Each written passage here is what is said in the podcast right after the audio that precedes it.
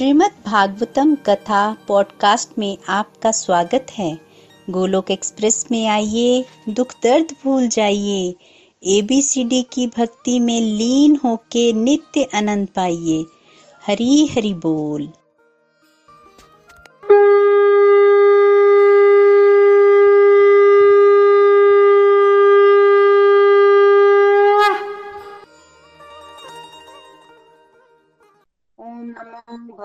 भगवते वासुदेवाय।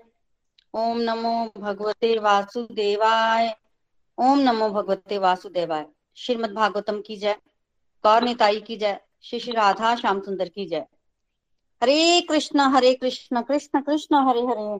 हरे राम हरे राम राम राम, हरे हरे। हरे कृष्ण हरे कृष्ण कृष्ण कृष्ण, हरे हरे। राम हरे राम राम राम, हरे हरे। हरे कृष्ण हरे कृष्ण कृष्ण कृष्ण, हरे हरे। हरे राम हरे राम राम राम, हरे हरे, हरि हरि बोल, हरी हरि बोल।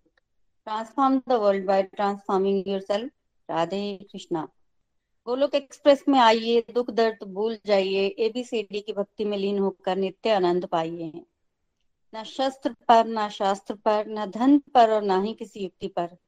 मेरा तो जीवन आश्रित है प्रभु, केवल और केवल आपकी कृपा शक्ति पर। जय श्री राधे कृष्णा।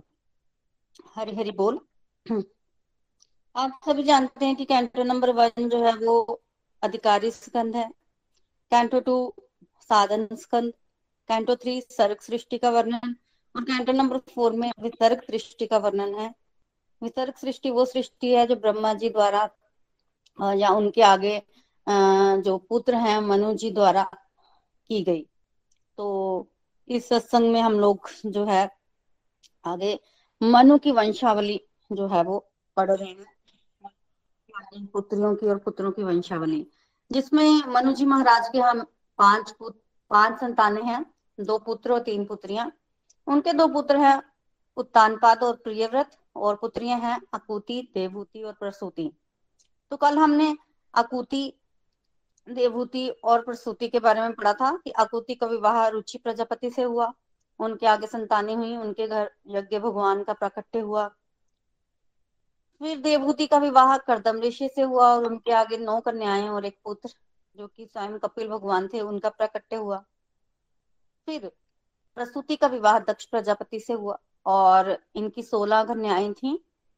तेरह का विवाह धर्म से हुआ, एक का अग्नि से हुआ, एक का पितृलोक से और एक का जो है वो भगवान शिव से हुआ। तो इनकी सबसे छोटी कन्या सती का विवाह जो है, वो भगवान शिव जी से हुआ। और उनके यहाँ कोई संतान जो है वो उत्पन्न नहीं हुई, क्योंकि उन्होंने दक्ष के अपराध के कारण पहले ही अपना शरीर त्याग दिया था। तब विदुर जी महाराज ने प्रश्न किया कि इसे बहुत प्यार करते थे। बेसिकली सती जो है वो शक्ति है ना? शक्ति है। तो शक्ति का प्रकट्य दक्ष प्रजापति के घर कैसे हुआ? उन्होंने इसके लिए तपस्या की थी।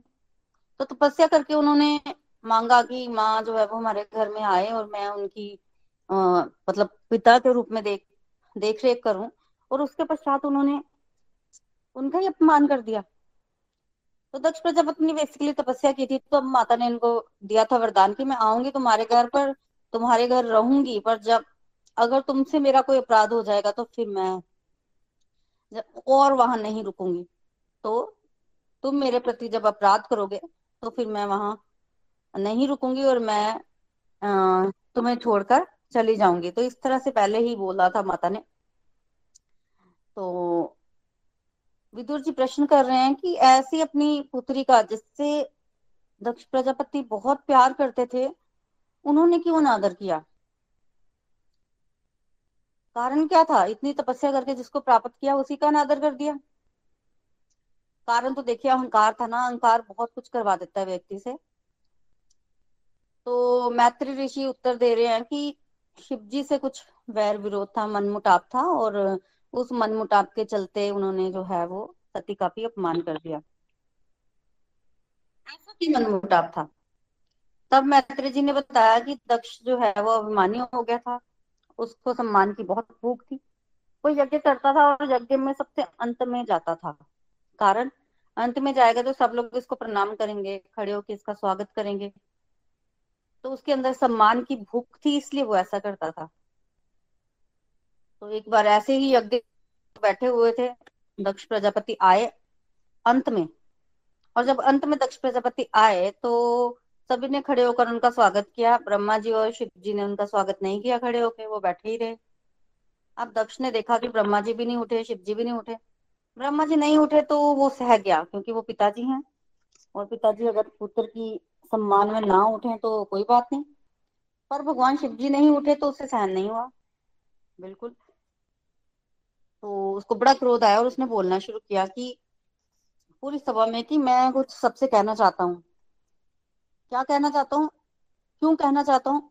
मैं इसलिए कहना चाहता हूँ कि संसार, संसारिक लज्जा का प्रश्न है मैं कोई अपने लिए नहीं बोल रहा हूँ। मैं तो इस संसार, एक बिहेवियर जो व्यवहार होता है लोक लाज उसके लिए बोल रहा हूँ कि इसने ठीक नहीं किया। तो बेसिकली कारण क्या था भगवान शिव जी के नहीं उठने का? भगवान शिव जी तो देखो, साधु आदमी। और बोलते हैं कि परम वैष्णव, जहाँ भगवान का नाम सुना, वहाँ ध्यान लग गया। तो शिव जी तो वहाँ समाधि में चले गए थे, पहुँचे। और यज्ञ शुरू नहीं हुआ था, कोई आ नहीं रहा था। तो उतने में उन्होंने भगवान का नाम सुना तो आँखें बंद कर ली, उनकी लग गई समाधि। आप जब दक्ष प्रजापति आए तो उनको पता ही नहीं चला दक्ष प्रजापति आए। और दक्ष ने इस बात का बुरा मना लिया और सबको सुना रहे हैं कि ये उठा नहीं है। हालाँकि वहाँ किसी ने नोटिस भी नहीं किया। अगर दक्ष प्रजापति नहीं बताते, चुप रहते तो पता भी नहीं चलता किसी को कि ऐसा कुछ हुआ है। तो उन्होंने शिव को बहुत बुरा भला कहा और शिव जी तो कुछ नहीं बोले। शिव जी शांत रहे, परम वैष्णव है वो। जब शिव जी शांत रहे तो दक्ष से देखा नहीं गया। इतना वो आग बूला हो गया कि उसने हाथ में पानी लेकर श्राप दे दिया। भगवान शिव को कि आज से आपको यज्ञ भाग नहीं मिलेगा। भगवान शिव को यज्ञ भाग नहीं मिलेगा और ये शिव नहीं, ये अशिव है, ये अमंगलकारी है। मैंने तो ब्रह्मा के कहने पर अपनी पुत्री का विवाह इससे कर दिया। मुझे नहीं करना था। तो इतना वो आग भूला हो गया कि ब्रह्मा जी को पिता कहना ही भूल गया। ब्रह्मा के कहने पर मैंने अपनी पुत्री का विवाह इससे कर दिया। तो इस तरह से ओ, उसने श्राप दिया और श्राप देने के बाद पैर पटकता हुआ ना चला गया वहाँ से। सबने रोकने की बड़ी कोशिश की कि अभी यज्ञ चल रहा है। यज्ञ था ना? तुम अभी तो आए। क्यों जा रही हो? यज्ञ कौन करेगा? पर व्यर्थ। सब व्यर्थ। यज्ञ तो खैर ऋषि मुनि वहाँ पे ब्राह्मण कर ही रहे थे। आ, पर बैठना तो होता है ना तो पैर पटकता हुआ किसी का किसी की बात नहीं सुनी, वहाँ से चला गया। जब वो ये वहाँ से चला गया और उसने शिव जी को श्राप दिया था तो शिव जी के जो गण हैं, उनको क्रोध आ गया। तो वहाँ पे जो उनके मेन वाहन है, नंदी, नंदीश्वर, उनको बड़ा क्रोध आया। तो उन्होंने भी दक्ष प्रजापति को श्राप दिया।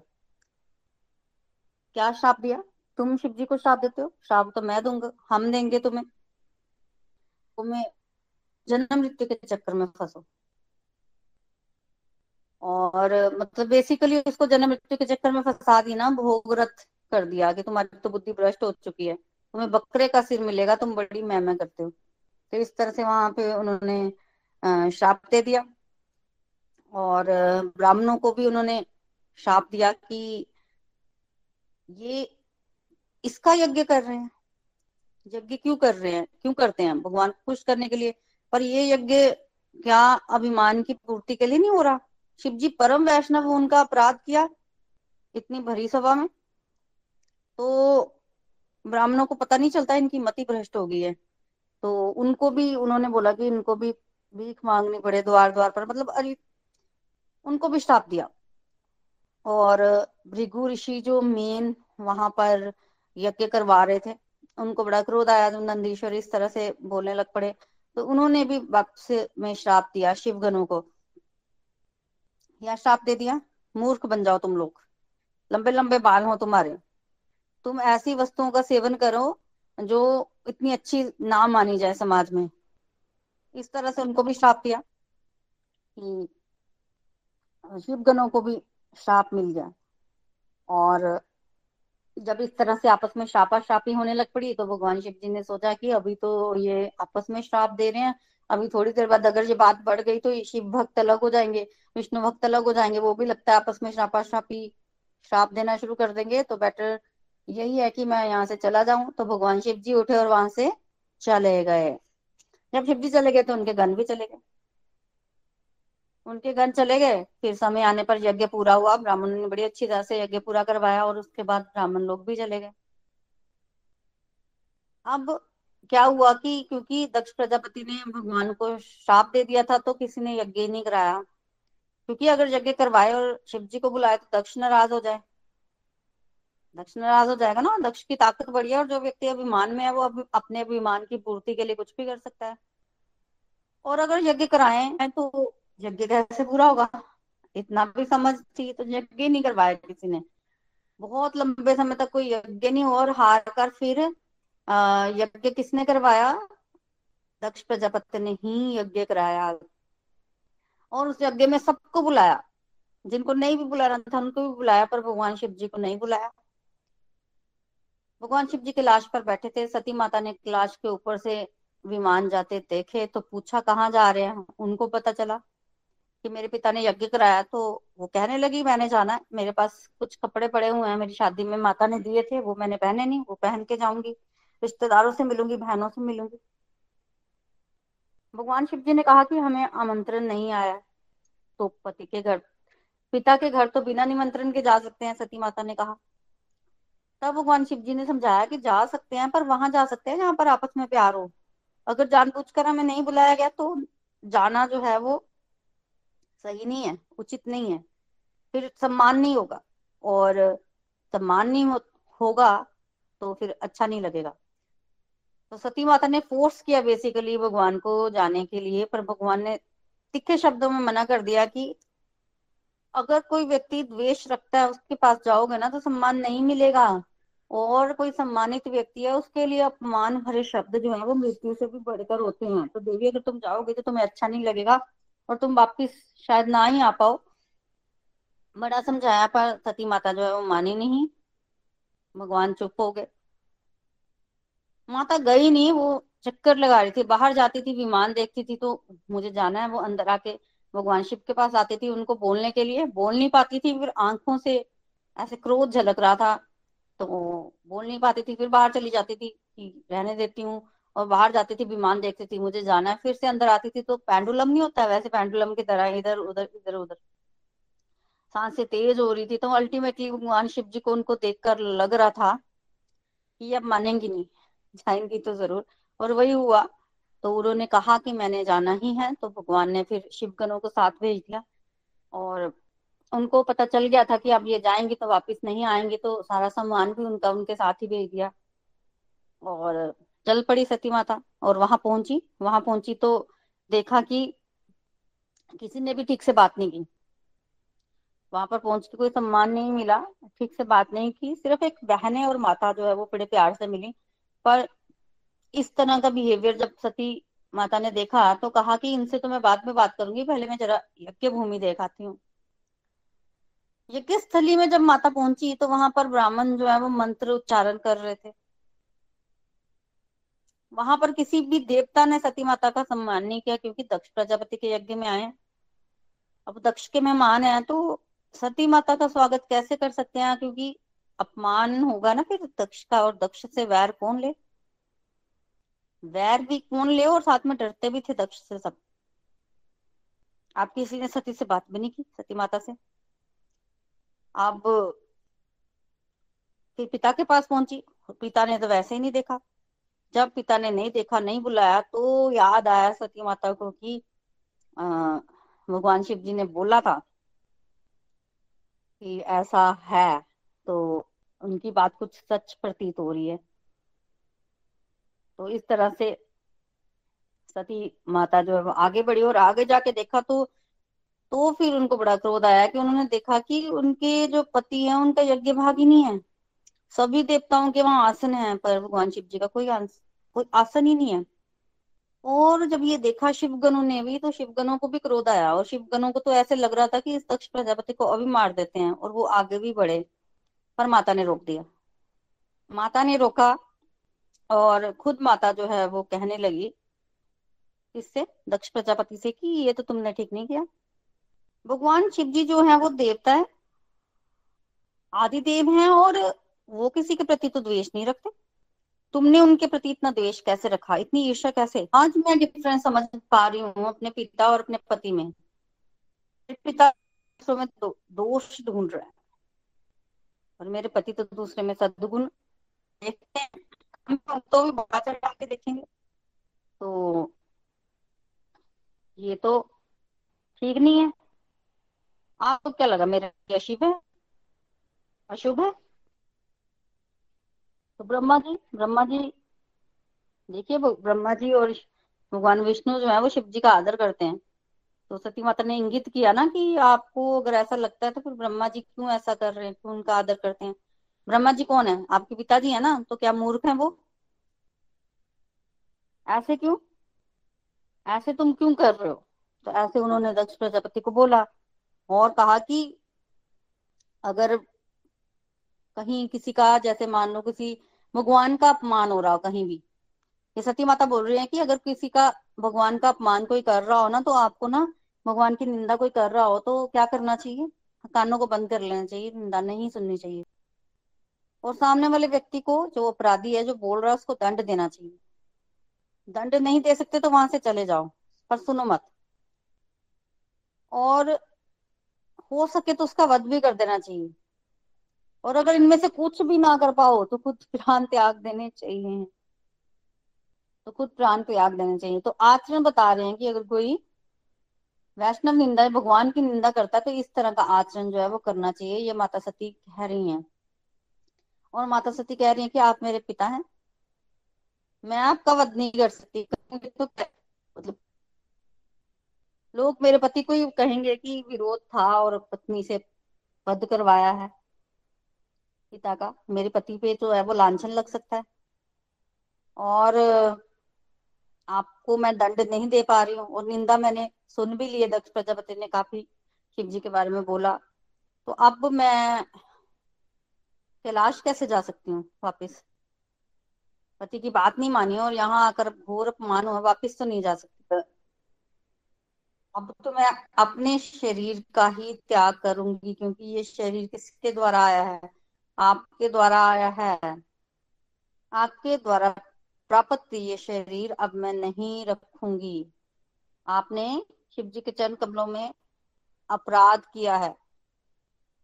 उस अपराधी के द्वारा मैं इस शरीर को ग्रहण नहीं करूँगी क्योंकि अगर मैं क्लास चली गई और मेरे पति ने मुझे दाक्षायनी कहकर संबोधित किया तो फिर क्योंकि सती माता का एक नाम दाक्षायनी भी था, क्योंकि दक्ष उनके पिता थे ना। तो इसलिए तो अब शरीर नहीं रखूँगी और वैसे भी जब वो आई थी सती सती माता इनके घर तो उन्होंने बोला था कि तुम्हारे तुम्हारे द्वारा जब मेरे प्रति अपराध होगा ना, तब मैं तुम्हारे पास नहीं रुकूँगी। तो आज माता ने जो कहा था वो किया और वो भूमि पर बैठ गई उत्तर दिशा की ओर, मुख करके और कोई आग लगाई नहीं है, उन्होंने योग बल से स्वयं अग्नि उत्पन्न की और वो अग्नि जो है उसकी लपटे जो है धीरे धीरे फैली और सती माता के पूरे शरीर को उन लपटों ने घेरा और उसी समय उन्होंने शाला में ही प्राण त्याग दिया। और वैसे भी सती माता उस शरीर को नहीं रखना चाहती थी क्योंकि उन्होंने सीता माता का रूप धारण कर लिया था और भगवान शिव जी ने उनका त्याग कर दिया हुआ था। इस शरीर द्वारा तो अब मैं तुम्हें जो है वो अपनी पत्नी के रूप में नहीं देख सकता। तो वो शरीर भी छोड़ना चाहती थी माता तो उन्होंने उस शरीर को त्याग दिया। जैस, जो ही ऐसा हुआ तो सब तरफ़ हाहाकार मच गया। अब तो दक्ष प्रजापति के खिलाफ बातें होने लग पड़ी कि ये कितना क्रूर पिता है। अपनी पुत्री को रोका तक नहीं इसने। यही कारण है अपनी पुत्री की मृत्यु का, वगैरह वगैरह। और जो शिवगण आए थे, उनको तो इतना क्रोध आया कि अब वो दक्ष प्रजापति को मारने के लिए भागे। और अब तो उनको रोकने वाला भी कोई नहीं था। अस्त्र शस्त्र संभाले और भागे। जैसे ही भागे ना, दक्ष प्रजापति को मारने के लिए तो दक्ष प्रजापति तो यज्ञ कर रहे थे। और यज्ञ में ब्राह्मण लोग आहुतियाँ दे रहे थे ना तो जो भृगु मेन ब्राह्मण थे, उन्होंने वो आहुतियाँ दे रहे थे तो जैसे ही शिवगन दौड़े, अभी दक्ष प्रजापति के पास शिवगन पहुँचे नहीं है। वो आहुतियाँ दे रहे हैं तो उन्होंने यज्ञ में आहुति यजुर्वेद के मंत्रों द्वारा आहुति दी कि यज्ञ में जो विघन डाल रहे हैं ना, उनका न तो उस समय शिवगन जो है, वो दक्ष को मारने के लिए जा रहे थे। दक्ष यज्ञ करा रहा था। तो दक्ष को मार देंगे तो यज्ञ कैसे होगा? जजमान है ना वो। तो यज्ञ में विघन डालने वालों को मारने के लिए आहूति डाली तो वो आहूति का मतलब कि शिवगन नष्ट हो जाए सारे के सारे। तो उस जैसे ही आहूति डाली तो फिर आहूति ने अपना काम किया। और उसी यज्ञ अग्नि में से रिभु नामक कितने सारे देवता लोग प्रकट हुए और सब बड़े ही शक्तिशाली थे। और इतने शक्तिशाली थे कि सारे की सब उठे प्रकट हुए उठे और अग्नि अग्नि से उत्पन्न हुए थे। बेसिकली उनके हाथ में जलती हुई अग्नि की लकड़ियाँ थी। उससे उन्होंने शिवगनों पर आक्रमण किया और सबको मार दिया कुछ इधर उधर भाग गए। तो कुछ करना नहीं पड़ा। यज्ञ में आहुति डालने से ही शिवगन जो है वो हम्म, कुछ भाग गए, कुछ वहीं समाप्त हो गए। अब वहाँ पर सब कुछ खत्म हो गया। कैसे पता चले, वहाँ नारद मुनि सोच रहे हैं कि भगवान शिव जी को तो पता ही नहीं है कि क्या हुआ। चलो मैं जरा खबर दे आता हूँ। तो नारद मुनि पहुँचे। भगवान शिव जी के पास उनको बताया। आपको पता है, आपकी पत्नी सती माता का उन्होंने तो देह त्याग कर दिया है। और रिभु देवता जो है, वो अग्नि से प्रकट हुए उन्होंने शिव गणों को पराजित कर दिया है। कुछ भी नहीं बचा है। आप तो ये सब सुना जब भगवान शिव जी ने तो बड़े क्रोधित हुए। क्रोधित हुए उनको। इतने क्रोधित हुए कि उन्होंने अपने सिर से बाल उखाड़े, जटा उखाड़ी और उसको ज़ोर से पृथ्वी पर पटका। जब पृथ्वी पर पटका तो वहाँ पर देखते ही देखते वीरभद्र नाम का एक काला, भयानक दैत्य उत्पन्न हो गया। और हट्टा कट्टा था वो और लंबा और मतलब तेज, सूर्य के समान तेज जो है वो उनके शरीर से जो है वो निकल रहा था। बहुत सारी भुजाएँ थी, बहुत सारी भुजाएँ। डरावना था बेसिकली उन्होंने भी गले में नरमुंडों की माला पहनी हुई थी। और इस तरह से प्रकट हुए वीरभद्र और हाथ जोड़े, पूछा, आज्ञा तो क्यों क्यों मेरा प्राकट्य हुआ है? मैंने तो बेसिकली वीरभद्र भगवान शिव जी के क्रोध से प्रकट हुए थे ना। और उनकी शक्ति भी असीम थी। तो जब उन्होंने भगवान से आज्ञा मांगी तो भगवान ने कहा कि जाओ, दक्ष प्रजापति के यज्ञ में जाओ और यज्ञ को नष्ट कर दो, नष्ट कर दो।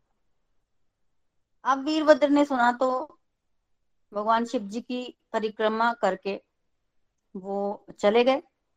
दक्ष प्रजापति की यज्ञ की तरफ़ चले गए और जो बाकी के शिवगन थे, वो भी साथ हो लिए। अब वीरभद्र अपने त्रिशूल उठाए, दौड़े जा रहे थे, दौड़े जा रहे थे, कर रहे थे, शिवगन भी दौड़ रहे थे। इतनी तेज वो दौड़ रहे थे ना कि कि आंधी आंधी धूल उड़ रही थी और क्रोधित अवस्था में जा रहे थे। और दूसरी तरफ़ जो वहाँ पर वो जो आंधी थी ना, दूर से, आंधी तो दूर से दिख जाती है, धूल मिट्टी उड़ रही हो तो दूर से दिखती है ना। तो सब देख रहे हैं ये इतनी धूल मिट्टी अंधकार कहाँ से आ रहा है? समझ नहीं आ रहा। तूफ़ान आया? नहीं नहीं, तूफ़ान तो नहीं आया। मिट्टी तो तभी आती है, तूफ़ान आता है। तूफ़ान तो नहीं आ रहा। फिर? गाय जब चरने के लिए जाती है, जब वापिस आती है तो गाय के चलने से भी धूल उड़ती है। तो कहीं गाय तो नहीं आया। गाय तो कोई भी नहीं है। फिर? लुटेरे, जब डाकू आते हैं उड़ती है तो डाकू तो नहीं आ गए डाकू कहाँ आ गए ये जो राजा है हमारे, इन्होंने तो मतलब कई बार राजा लोग बड़े सख्त होते हैं तो वो सजा वगैरह बहुत देते हैं तो चोर और डाकू जो है वो होते ही नहीं राज्य में फिर। तो हमारे जो राजा है, उनका शासन तो ऐसा है कि लुटेरे तो है ही नहीं इस राज्य में तो फिर ये धूल मिट्टी कहाँ से आ रही है? फिर किसी ने बोल दिया कि प्रलय आने वाली है ना, इसलिए धूल मिट्टी उड़ रही है अभी ये हमें आएगी और हमें भी साथ लेके जाएगी। तब वहाँ पर स्त्रियाँ उत्पन्न थी। मतलब बैठी थी कुछ ना। उन्होंने कहा कि ये नहीं हो रहा है।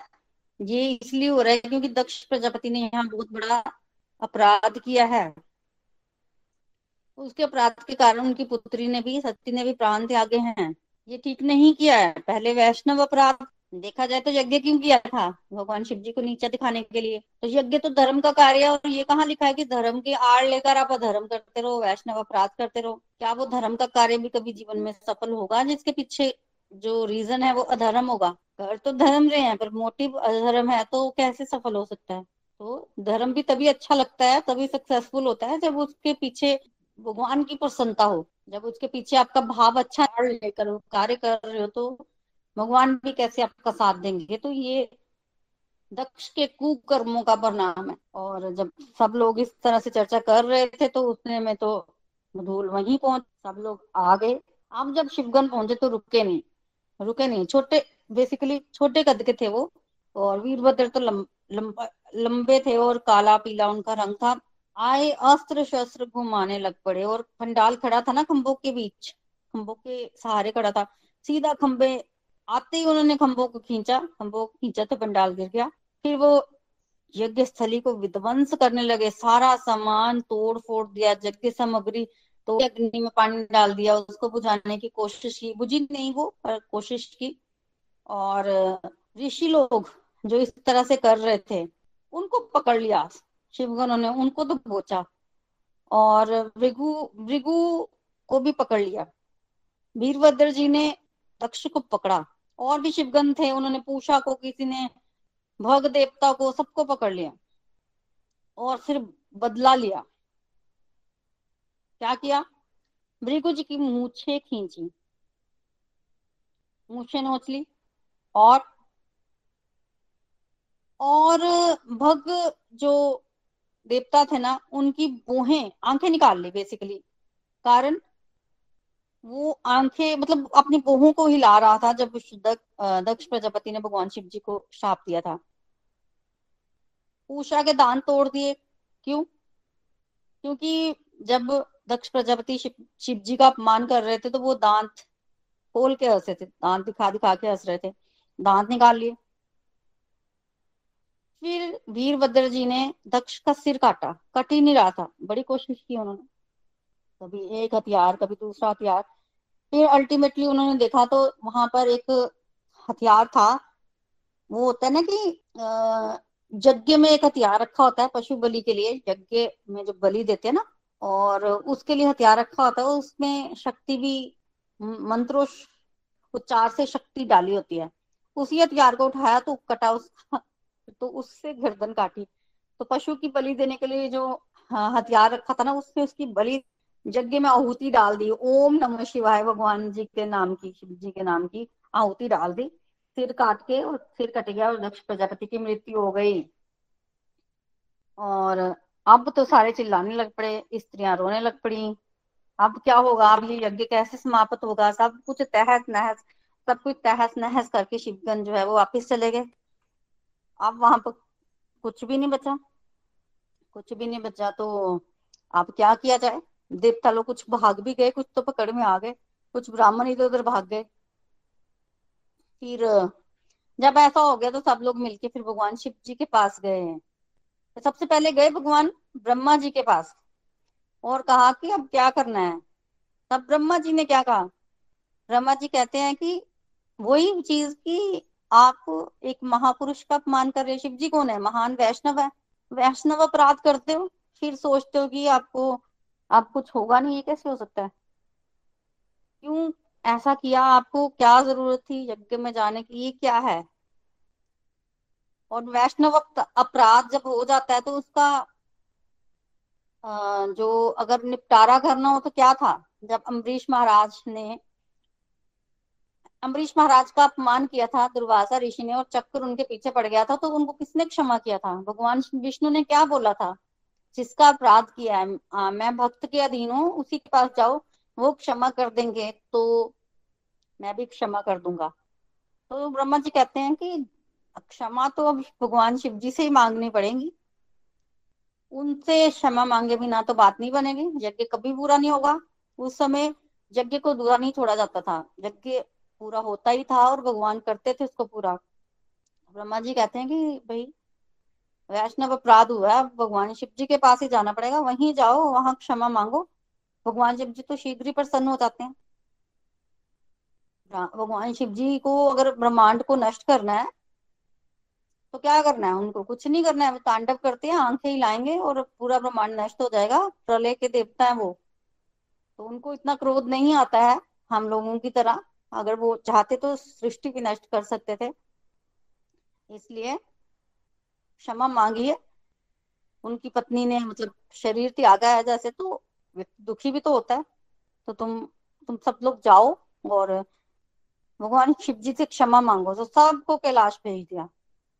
सब देवता, ऋषि लोग सब कैलाश गए, ब्रह्मा जी साथ गए उनके। और जब वो पहुँचे ना कैलाश तो हैरान रह गए। कैलाश की सुंदरता इतनी, बहुत विस्तार से यहाँ पर कैलाश की सुंदरता का वर्णन किया गया है। सुगंधित फूल, रसीले, फल, कमल पुष्प, हंस, नदियाँ, बहुत सुंदर। मोर मोर जो है वो झरने हैं वहाँ पर, मोर नाच रहे हैं। और कितने सारे वहाँ पर वृक्ष हैं, उद्यान हैं, दो नदियाँ हैं, नंदा, अलकनंदा। तो देवताओं को लग रहा था कि ये कोई स्वर्ग से कम तो नहीं है। कईयों को लग रहा था ये तो विष्णु लोक से भी बढ़कर है। मतलब इस तरह से बहुत सुंदर कैलाश का की महिमा का और सुंदरता का वर्णन किया, बहुत सुंदर। और जब वो ये सब देख रहे थे तो देखते देखते देखते देखते आगे बढ़ते रहे देवता लोग ऋषिगण और ब्रह्मा जी और तब उनको भगवान शिव जी दिख गए, सामने बैठे हुए। और उनको देखकर ऐसे नहीं लग रहा था कि वो क्रोधित कुबेर भी वही थे, नारद जी भी वही थे जब शिव जी को घेरे बैठे थे उस समय। और जब देवता लोग पहुँचे, उन्होंने प्रणाम किया। प्रणाम किया और जब भगवान शिव जी ने देखा कि ब्रह्मा जी आए हैं तो वो खड़े होकर उन्होंने प्रणाम किया। तो इस तरह से ब्रह्मा जी का सम्मान हुआ। ब्रह्मा जी ने भी देखा कि भगवान शिव जी तो क्रोधित नहीं है और कहा कि आप तो महान है। ब्रह्मा जी बोल रहे हैं, आप महान है। आप कभी भेदभाव नहीं करते। आप कृपा करें। दक्ष यज्ञ जो कर रहा था, वो यज्ञ अधूरा है। ये देवता लोगों से गलती हो गई। ये क्षमा मांगने आए हैं। आप इनके अपराधों को क्षमा कीजिए।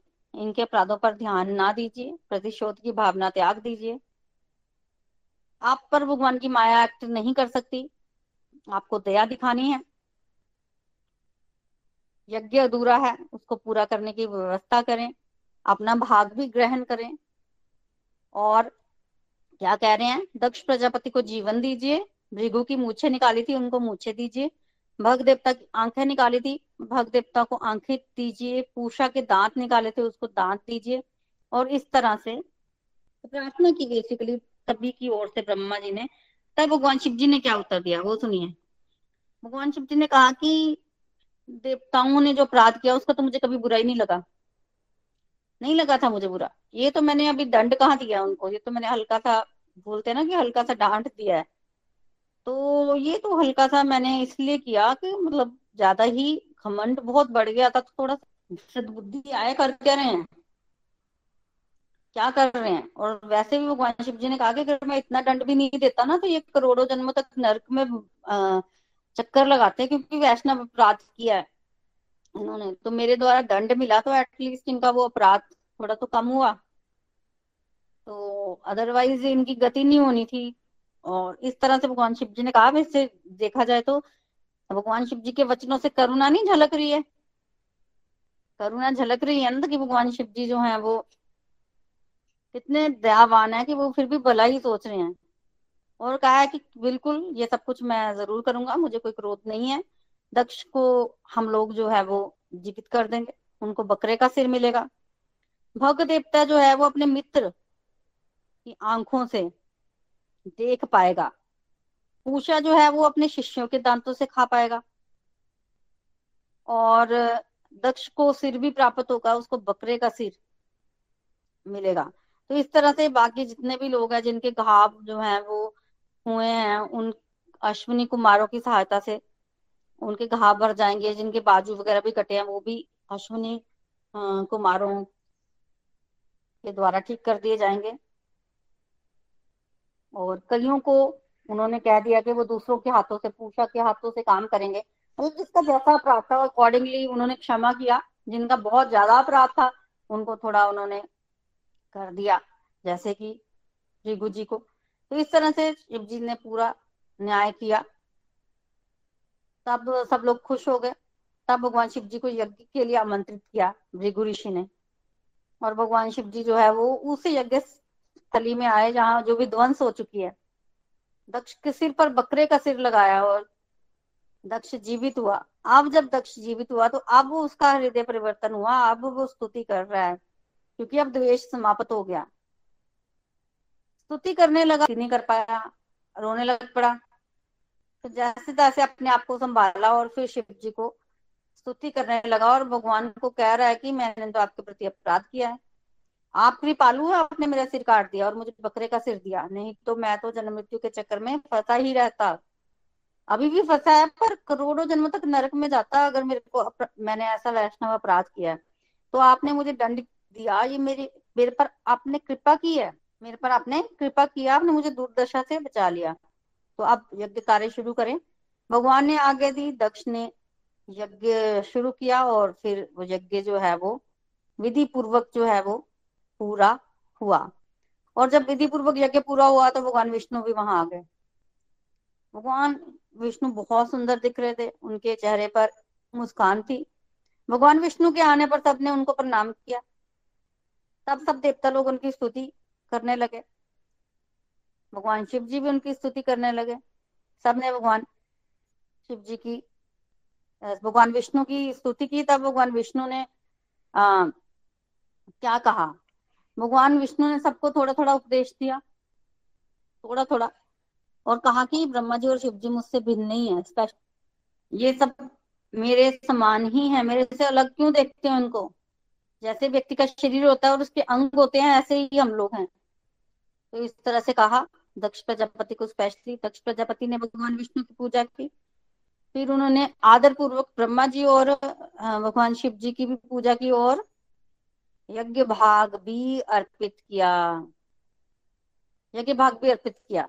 तो बेसिकली जब ब्रह्मा जी गए थे ना कैलाश तो उन्होंने ये भी बोल दिया था शिव जी को, क्योंकि शिव जी ने श्राप जो है स्वीकार कर दिया था कि यज्ञ भाग तो उनको नहीं मिलेगा तो यज्ञ के बाद, जब यज्ञ खत्म हो जाता है ना तो यज्ञ के बाद जो शेष बचता है ना, आप वो रख लो। वो शिव जी को मिल जाएगा। तो बेसिकली जो यज्ञ जब यज्ञ से इकट्ठा होता है और ऋषि मुनि तो धन को लेकर नहीं जाते, वहीं छोड़ जाते हैं। वो सारा का सारा जो भाग है, जो यज्ञ से बच जाता है, वो किसका वो भगवान शिव जी का होता है। तो उनको इस तरह का आशीर्वाद मिला कि यज्ञ के पश्चात जो बच जाएगा, वो आपको मिलेगा। तो इस तरह से सब कुछ ठीक हुआ, यज्ञ पूरा हुआ और दूसरी तरफ़ सती माता ने बाद में हिमालय पर्वत हिमालय और मेनका के घर पार्वती माता के रूप में जो है वो जन्म लिया। और फिर उन्होंने तपस्या की तपस्या की, भगवान शिव जी को प्राप्त किया, उनको प्रसन्न किया और उसके पश्चात उन्हीं से विवाह किया और फिर वो, अब इस जन्म में वो कथा से प्यार भी करती हैं और भगवान शिव जी के बिल्कुल अनुकूल चलती हैं और भगवान शिव जी कथा सुनाते रहते हैं। पार्वती और शिव जी माता पार्वती माता और शिव जी का संवाद आपको हर जगह जो है वो देखने को मिलेगा। और मैत्री ऋषि कह रहे हैं कि ये जो प्रसंग हमने सुना है, व्यक्ति जब इस प्रसंग को सुनता है तो वो भौतिक जगत के सारे कलमशों से मुक्त हो जाता है। तो फलश्रुति भी बताई है। देखिए, भागवतम में जितने प्रसंग है, उन सबकी फलश्रुति बताई गई है। मटेरियल बेनिफिट भी मिलते हैं स्पिरिचुअल बेनिफिट भी मिलते हैं। तो हमें कथा का श्रवण जो है वो करते ही रहना चाहिए। हरे कृष्णा हरे कृष्णा कृष्णा कृष्णा, हरे हरे हरे राम हरे राम राम राम राम। हरे हरे busy through the body free as a soul hari hari bol hari hari bol transform the world by transforming yourself radhe krishna Hari Hari बोल एवरीवन आज के लिए मेरी तरफ़ से इतना ही। चलिए, अब हम आगे बढ़ते हैं आज के रिव्यू सेक्शन की तरफ़। सबसे पहले हम चलते हैं नीलम जी की तरफ़। हरी हरी बोल, नीलम जी, आप कुछ कहना चाहते हैं कहना चाहते हैं? हरी हरी बोल, हरी हरी बोल। बहुत ही प्यारी आज की कथा खो गए थे हम तो। व्यासपीठ को मेरा भी नमन। बहुत आनंद आता है जब हम ये कथाएँ सुनते हैं। और ये भी आज के प्रसंग से पता चला कि कैसे कथा से प्रेम होना चाहिए। कथा जो है हमें इस संसार सागर से बाहर निकालती है। कथा से प्रेम होता है जब।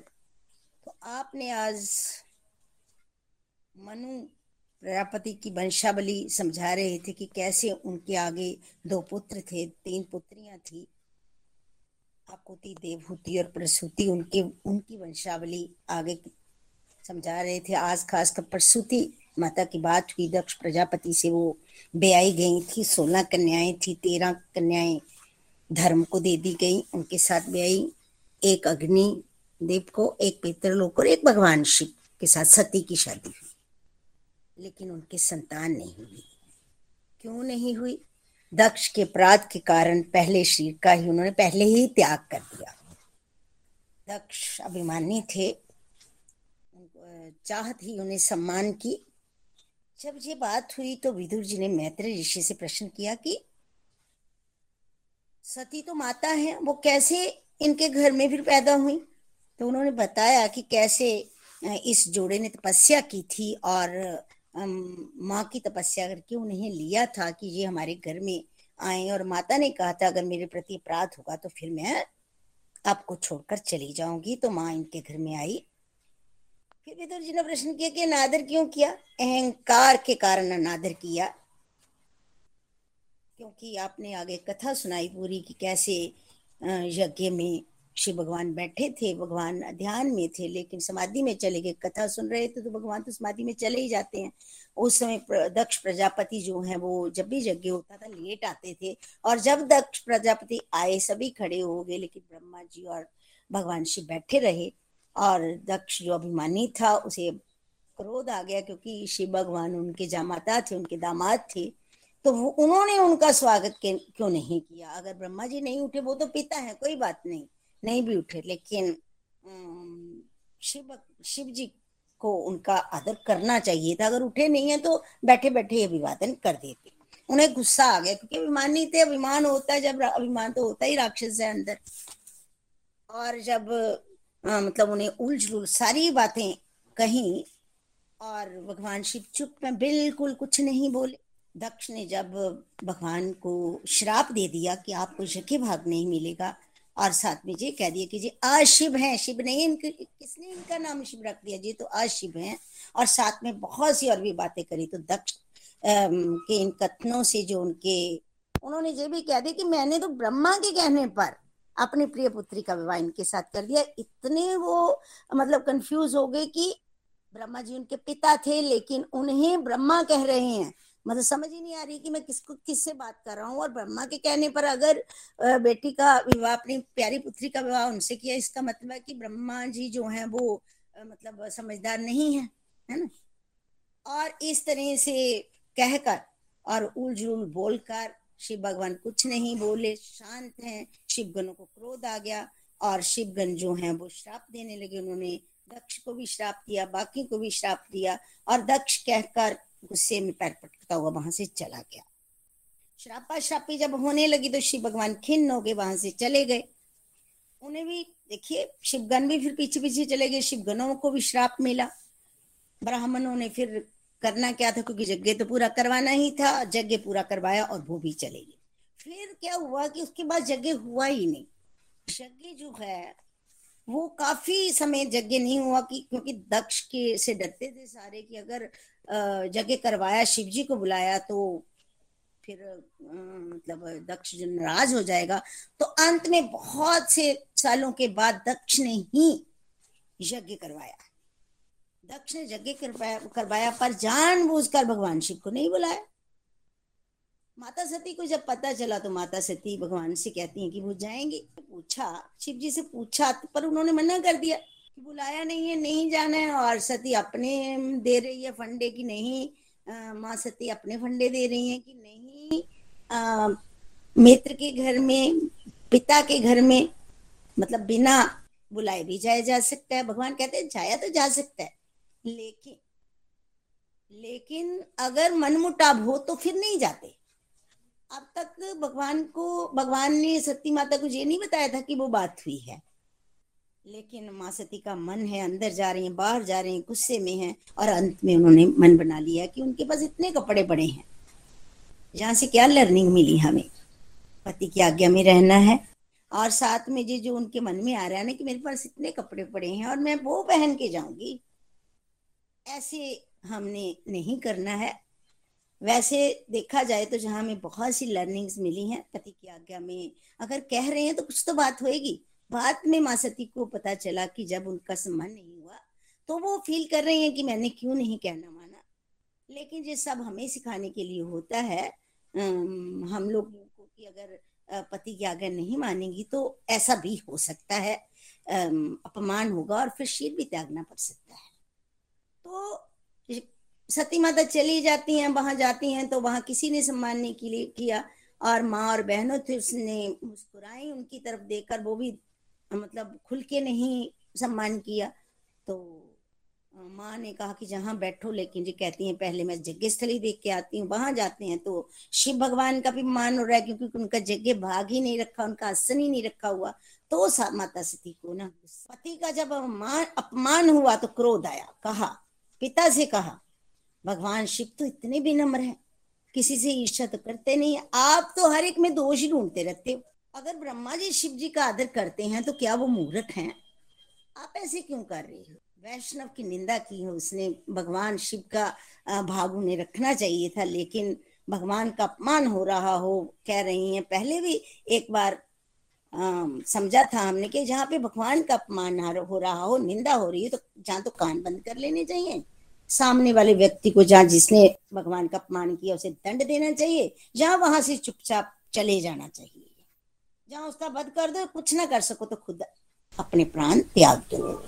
फिर वो सती माँ कहती हैं कि मैं अपना, आपका वध तो नहीं कर सकती, आप मेरे पिता हैं, लेकिन कि आप शरीर के पिता हैं। उन्होंने कहा कि आप मेरे शरीर के पिता हैं। ये शरीर आपके द्वारा प्राप्त हुआ है, इसे मैं नहीं रखूँगी। तो वहाँ पे जो जोग अग्नि में, ये सती माता भस्म हो गई। योग बल से स्वयं अग्नि उत्पन्न की है, उसमें शरीर को भस्म किया है और प्राण त्याग दिए।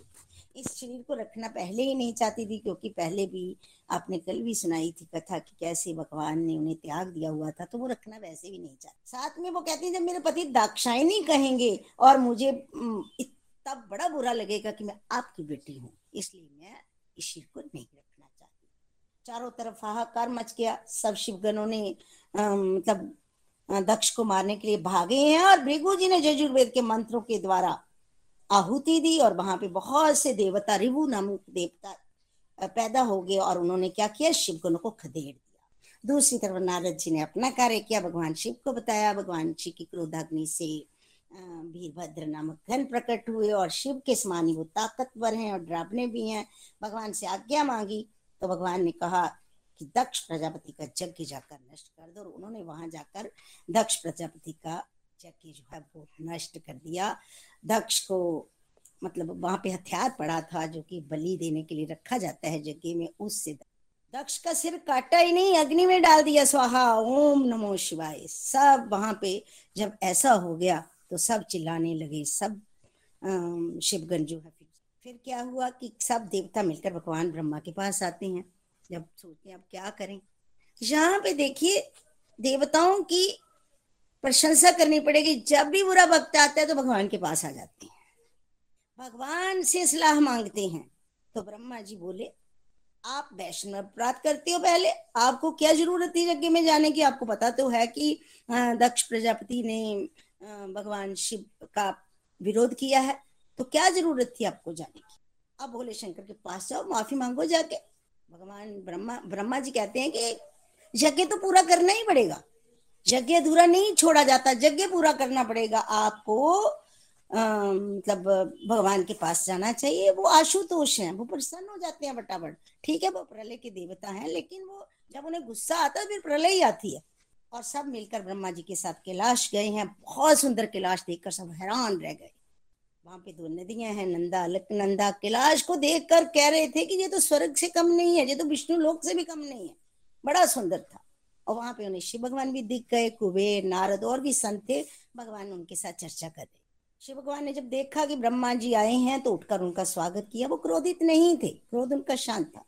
ब्रह्मा जी ने जब देखा कि इन्हें क्रोध नहीं नहीं है तो उन्होंने कहा कि देवता आपसे क्षमा मांगने आए हैं। इन्हें क्षमा कर दीजिएगा, यज्ञ अधूरा है, उसे पूरा करें। और आप अपना भाग ग्रहण करें। कि कितना सुंदर भगवान शिव ने कहा। उन्होंने ये भी, ब्रह्मा जी ने ये भी कहा कि दक्ष प्रजापति को जीवन दान दे। भगवान शिव ने कहा, देवताओं के अपराध का मुझे बुरा नहीं लगा। हल्का सा दंड दिया है जे जे करके क्या रहे थे। इतने दयावान है प्रभु।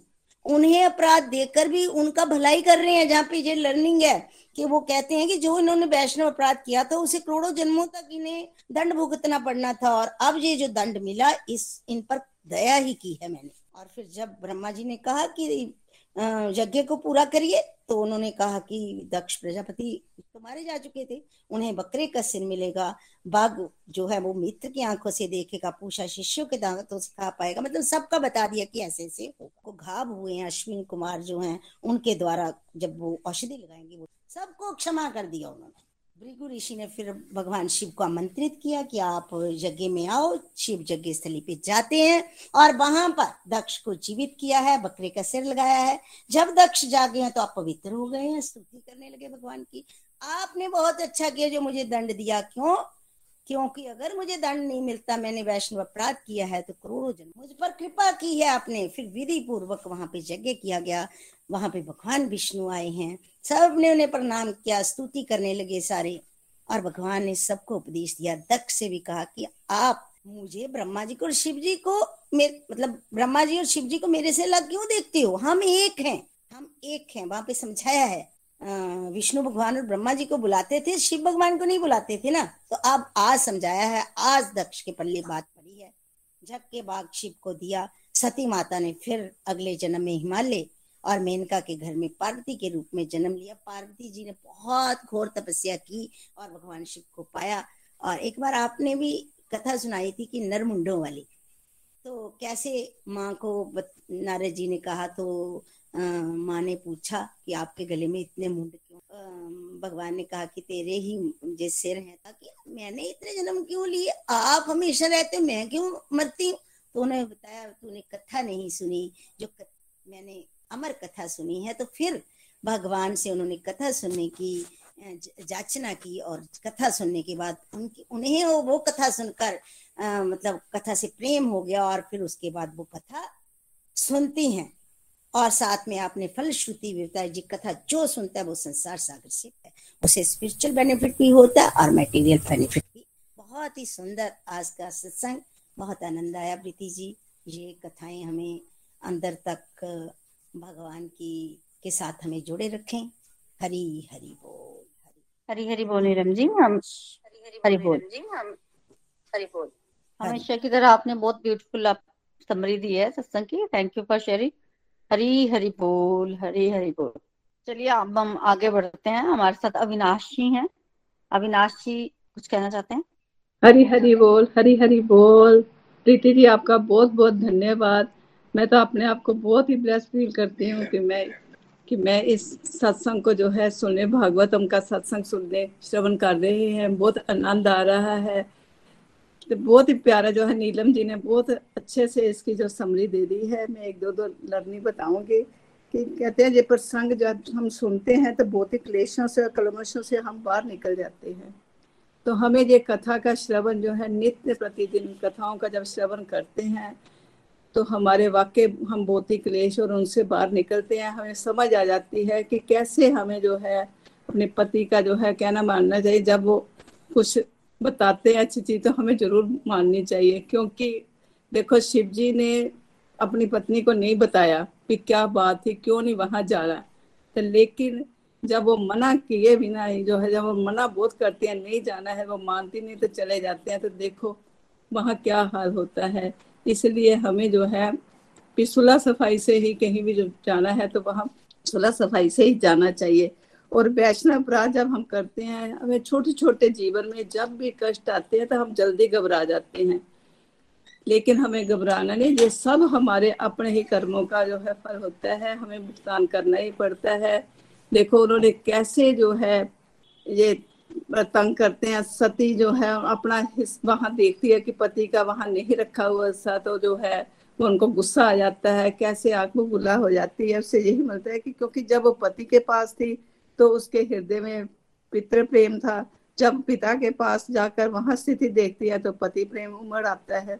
ये होता ही है, क्योंकि स्त्री है ना, वो हमेशा जो द्वंद में रहती है, क्योंकि वो उसको जो है, अपने पिता से भी प्यार होता है, मायके से भी होता है, इधर हस्बैंड से भी होता है।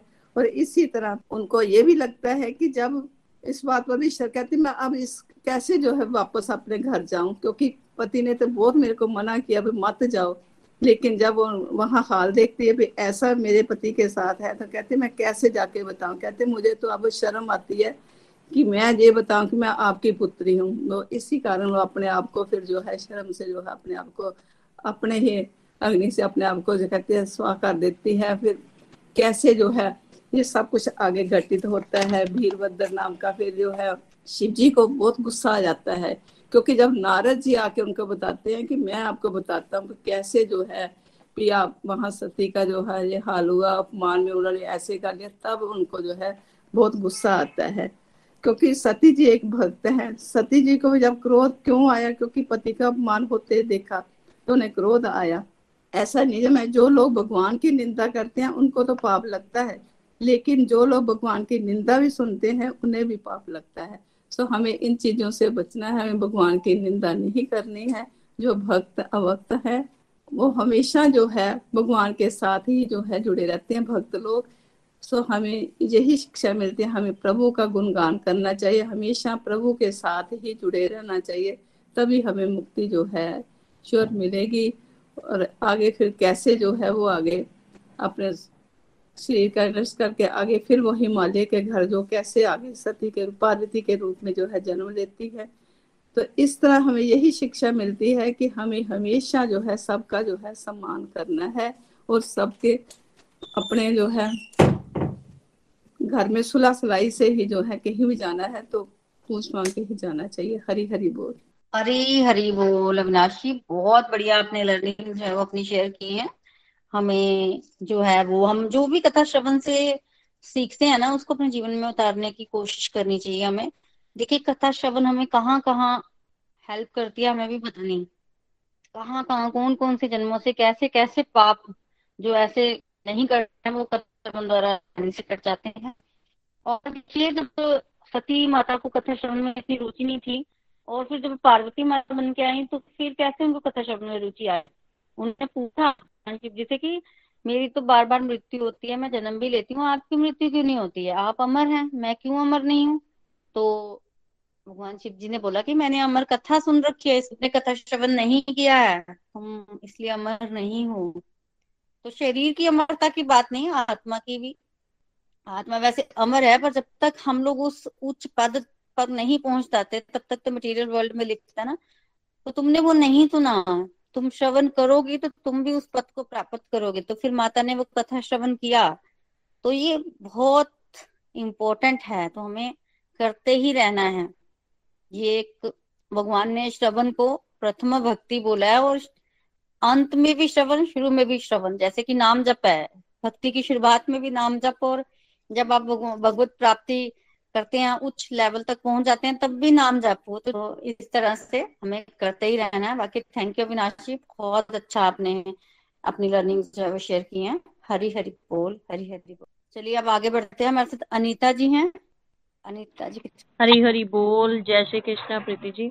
आज का जो सत्संग था, वो बड़ा ही, आज का जो वर्ष था, बड़ा ही मज़ा आया। और बड़ा आनंद आता है जब हम इस वर्ष को बार बार सुनते हैं और ये बार बार हमें बड़ी सारी लर्निंग्स को जो है वो रिवाइज कराता है।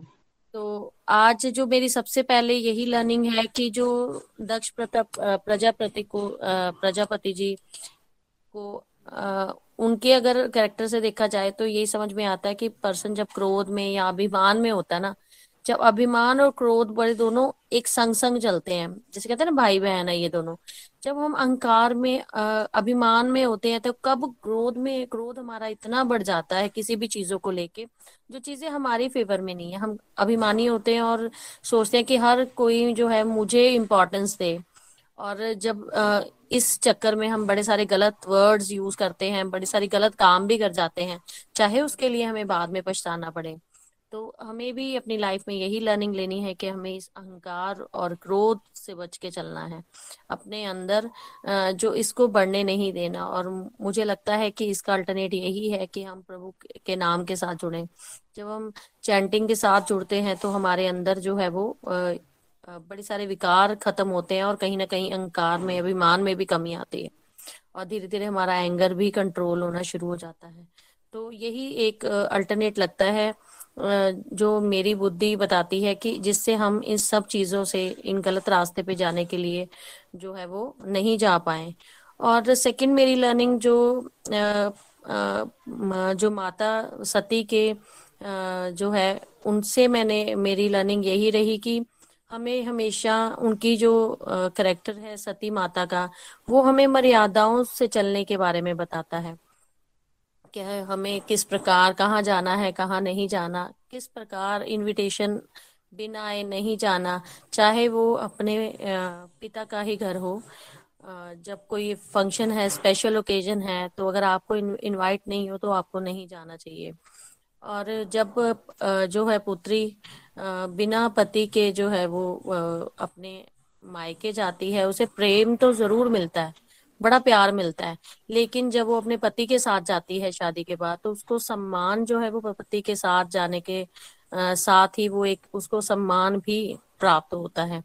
तो मेरी यही लर्निंग है कि हमें भी आ, इनके जो प्रसंग में बताई गई लर्निंग्स को अपने जीवन में धारण करने की कोशिश करनी चाहिए। और अंत में मेरे को इस आज के सत्संग से यही समझ आया कि प्रभु बड़े दयालु हैं। हम बहुत सारे गलत काम करते हैं लेकिन अगर हम आ, उनके भक्तों में शामिल हैं तो अगर हम कुछ गलत भी करेंगे ना तो भगवान हमें थोड़ा सा थोड़ा सा झटका देकर वो चेता देते हैं हमें कि तुम गलत रास्ते पे चल रहे हो। वो दंड भी नहीं देते सिर्फ़ एक चेताते हैं। जैसे भगवान ने देवताओं को थोड़ी सी लर्निंग देने के लिए छोटा सा झटका दिया और समझा दिया उन्हें कि तुम जिस वे पे चल रहे थे वो गलत था। भगवान कह रहे मैंने अभी दंड तो नहीं दिया उनको। लेकिन जो है थोड़ा सा एक इसी प्रकार जब हम अपनी लाइफ में होते हैं ना तो बड़ी बार हम भी कई बार डिवोशन से जुड़ने के बाद भी कई बार हम जो है वो माया के चपेट में आ जाते हैं और उस तरफ़ बहना शुरू कर देते हैं। और भगवान हमें कहीं ना कहीं वो इंडिकेशन देते हैं जब हमें दुनिया से लात पड़ती है तो। तो हमें वो भगवान हमें कोई दंड नहीं दे रहे हैं, सिर्फ़ एक चेताने के लिए, जैसे भगवान विभीषण को उसके रावण ने मारी थी लात तो वो भीषण को समझ में आ गया कि भी ये दुनियादारी नहीं, मुझे प्रभु की शरण में जाना है। तो ये हमारे लिए भी जीवन में बड़ी सारी ऐसी एक्टिविटीज़ होती हैं। बस हमें लर्निंग अगर मिल रही है तो हमें उसको अपनी लाइफ में जो है वो आगे उनसे सीखना चाहिए और कैसे हम भक्ति में आगे बढ़े, इसमें, इसके बारे में सोच विचार करना चाहिए। हरी हरी बोल जी, हरी बोल जी। हरी हरी बोल नीता जी, आपने भी बहुत प्यारी लर्निंग जो है हमारे साथ शेयर की है। बिल्कुल। हमें बस ये ध्यान रखना है कि जो जो हमारी लर्निंग बनती है, कथा श्रवण से उसको जीवन में इम्प्लीमेंट करना है। कथा श्रवण अपने आप में पूर्ण है और ये हमें पूर्णता तक पहुँचा ही देगा। बस हम नित्य निरंतर इसका श्रवण करते रहे। Thank you Nita ji. हरी हरी बोल, हरी हरी बोल।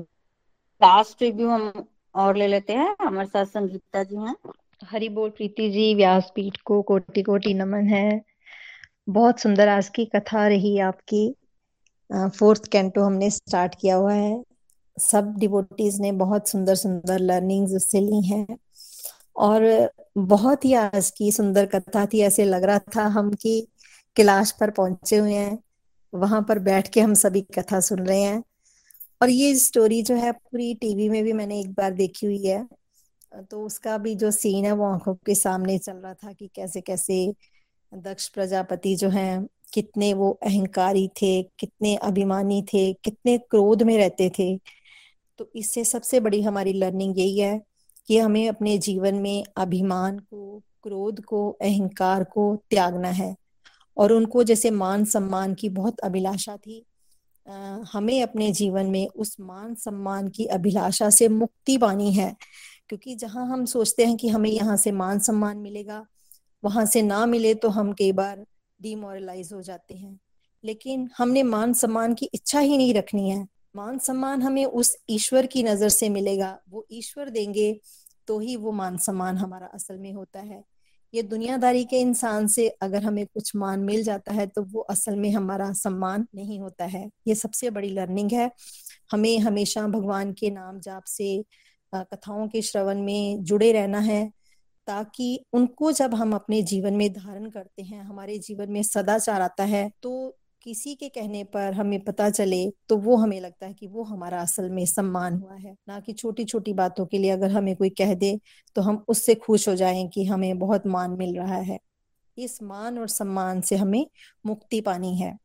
और जो सती के जीवन से हमें बहुत बड़ी लर्निंग मिल रही है कि हमने अपने पिता के घर में कभी भी बिना बुलाए नहीं जाना चाहिए। जा सकते हैं, उसने भी जैसे जिद की थी भगवान शिव के आगे कि हम जा सकते हैं। लेकिन जब कभी मन मुटाव हो तो हमें कभी भी बिना इनविटेशन के नहीं जाना चाहिए। ये भी एक अपने आप में बहुत बड़ी लर्निंग है।